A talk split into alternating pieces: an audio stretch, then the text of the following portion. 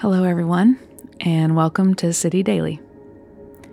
Before we jump in, let's just take a moment to quiet our hearts and minds.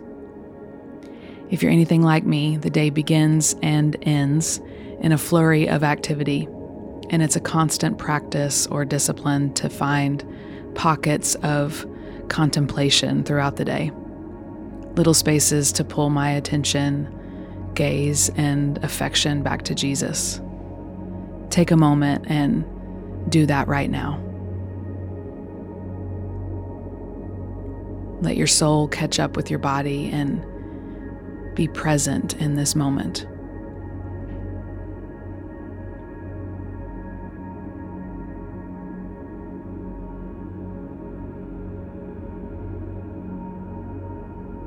Over the last several years of really leaning into the Christian calendar and the practice of orienting the seasons of my life around following this calendar, I've seen so much growth. I know it can sometimes be overdone, but I'm a big fan of looking at my life in seasons.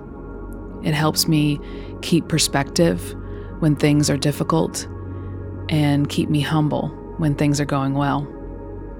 For my journey, the season of Lent is without a doubt the place where I have seen the most development and depth infused into my spiritual formation.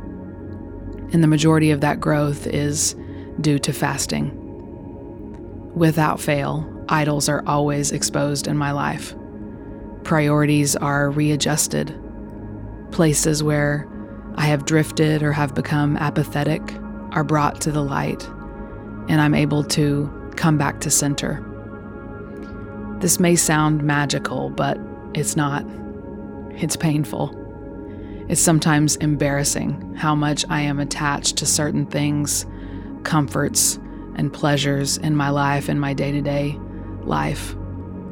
Fasting is practiced suffering. During Lent and every time we fast, we are choosing something that we spend most of the rest of our lives trying to avoid. We desire speed, comfort, having our wants and needs always met, and fasting takes us in the opposite direction. We are actively sharing in and partaking of the suffering of Jesus as we journey with him to the cross over these 40 days. It is meant to be difficult, and you will feel that. Fasting meets us with difficulty, but it is through that difficulty that we find beauty. It's hard to explain, but the presence and nearness of Jesus lives so tangibly in the midst of suffering. And it is in our frailty that we find all we really need. And these moments of practiced suffering can become anchors for us when life inevitably goes down a road of suffering that we would never choose. We create familiar paths for ourselves in suffering, connections to His presence that we didn't have before, ways to find and meet Jesus when life feels unpredictable and uncomfortable and unsettled. It's beautifully painful and such a necessary and beneficial practice for us as we seek to be formed more and more into the image of Jesus. One practical tip that I have found to be most helpful for me when it comes to fasting don't only think about what you will be giving up, also think and plan what you will be adding to your life during this time. So, if you're going to fast food, what will you do while you normally eat? If you are abstaining from social media or entertainment, how will you fill that time? If you replace one distraction with another distraction, then we've missed the point. So, a few questions What book can you read during Lent? What daily practice of prayer can you lean into? Maybe start journaling like you've always wanted.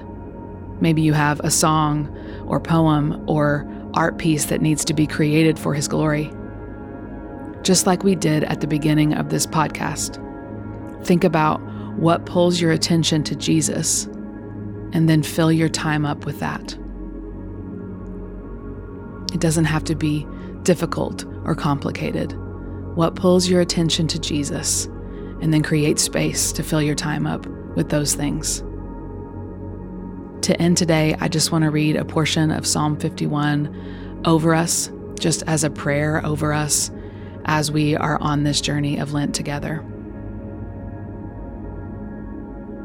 Create in me a pure heart, O God, and renew a steadfast spirit within me. Do not cast me from your presence or take your Holy Spirit from me. Restore to me the joy of your salvation and grant me a willing spirit to sustain me. Then I will teach transgressors your ways so that sinners will turn back to you. Deliver me from the guilt of bloodshed, O God, you who are my God and my Savior and my tongue will sing of your righteousness. Open my lips, Lord, and my mouth will declare your praise. You do not delight in sacrifice, or I would bring it. You do not take pleasure in burnt offerings. My sacrifice, O God, is a broken spirit. A broken and contrite heart, you, God, will not despise.